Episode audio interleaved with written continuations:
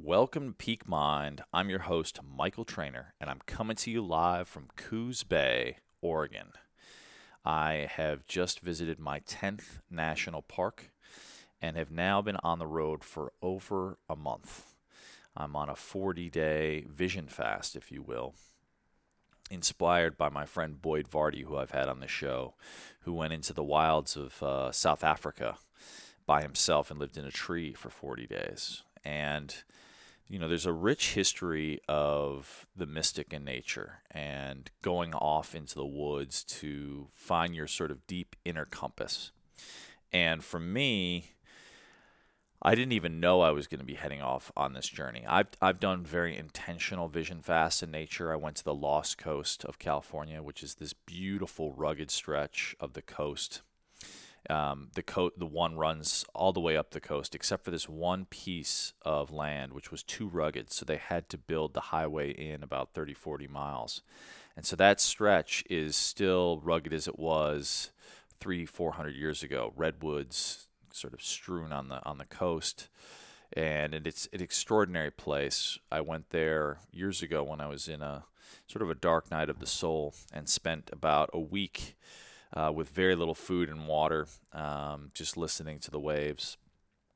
And um, you know, I want to caveat by saying if you ever do a vision fast, you should do it with people knowing where you're going, and do it with the proper preparations. I had uh, had the proper preparations, but in essence, a vision fast doesn't even have to be sort of uh, the traditional notion of the vision fast. I think today we're so besieged by technology, by the stressors of modern day life and living, that even just um, taking a break from technology, for example, by going into the national parks and spending some time hiking can have profound benefits. Um, even for a day, you know, doing a fast on a, on a weekly basis from your phone for a designated period of time or the full day if you can.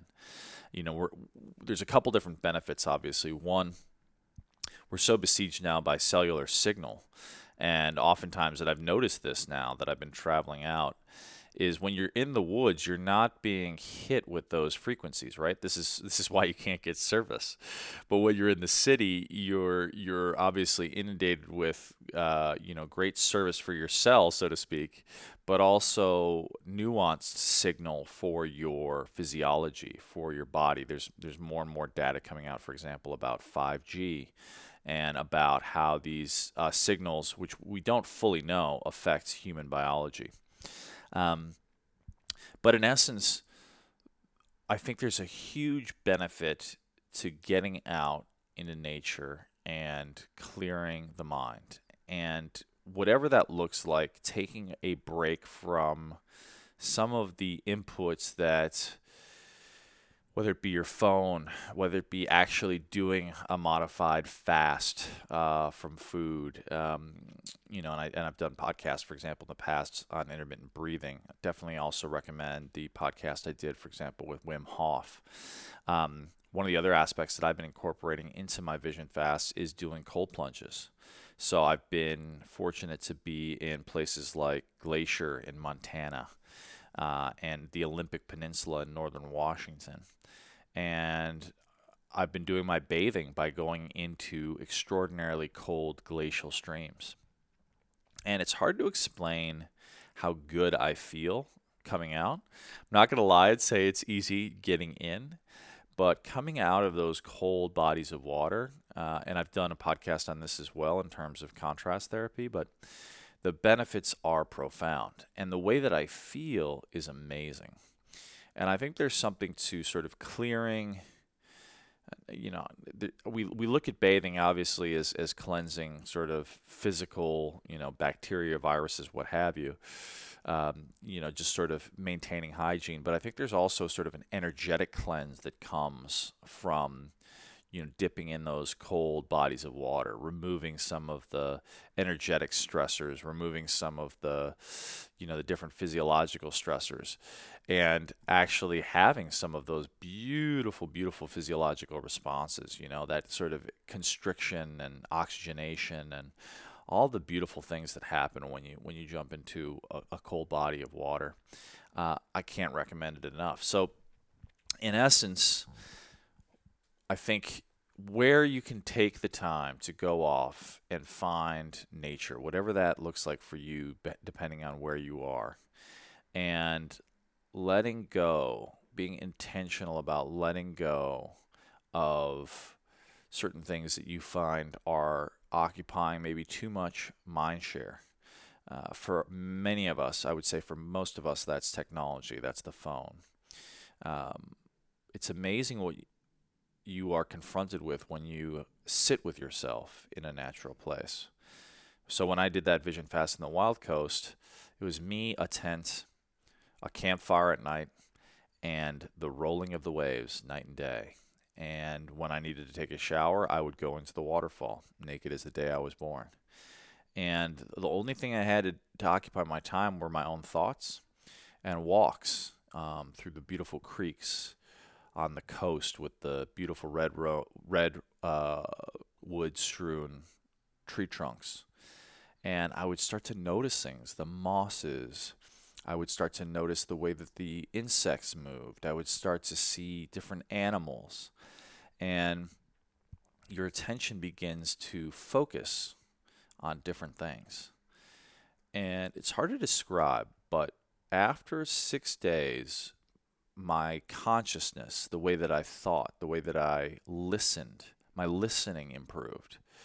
The way that it, all of those aspects evolved was quite significant.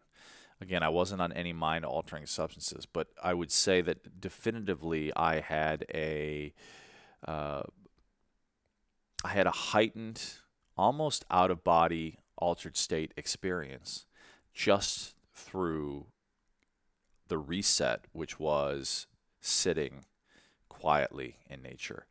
Meditation, obviously, is an integral part of my practice, and meditation is a way to sort of find that that center, that na- natural state on a day-to-day basis. But I think that it's enhanced in my experience by going into the natural places of the world.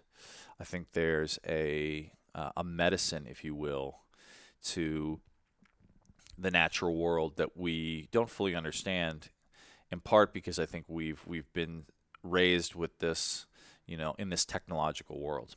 And I'm not uh, anti-technology. I'm not against you know using devices. They they have utility, and there's certain aspects of modern life that I love. But I do think that finding a balance, and especially, you know, we talk about contrast therapy of hot and cold.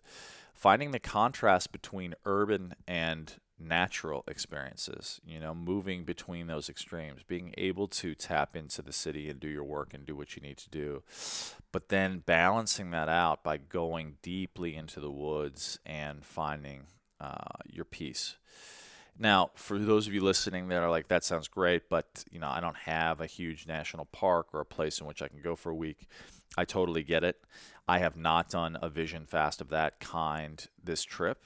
I've done my own fasting, which has largely been from technology, although I have been committed, which I'm proud of myself for, in finding ways to, you know, tap in and get you guys these podcasts because I'm committed to adding that value.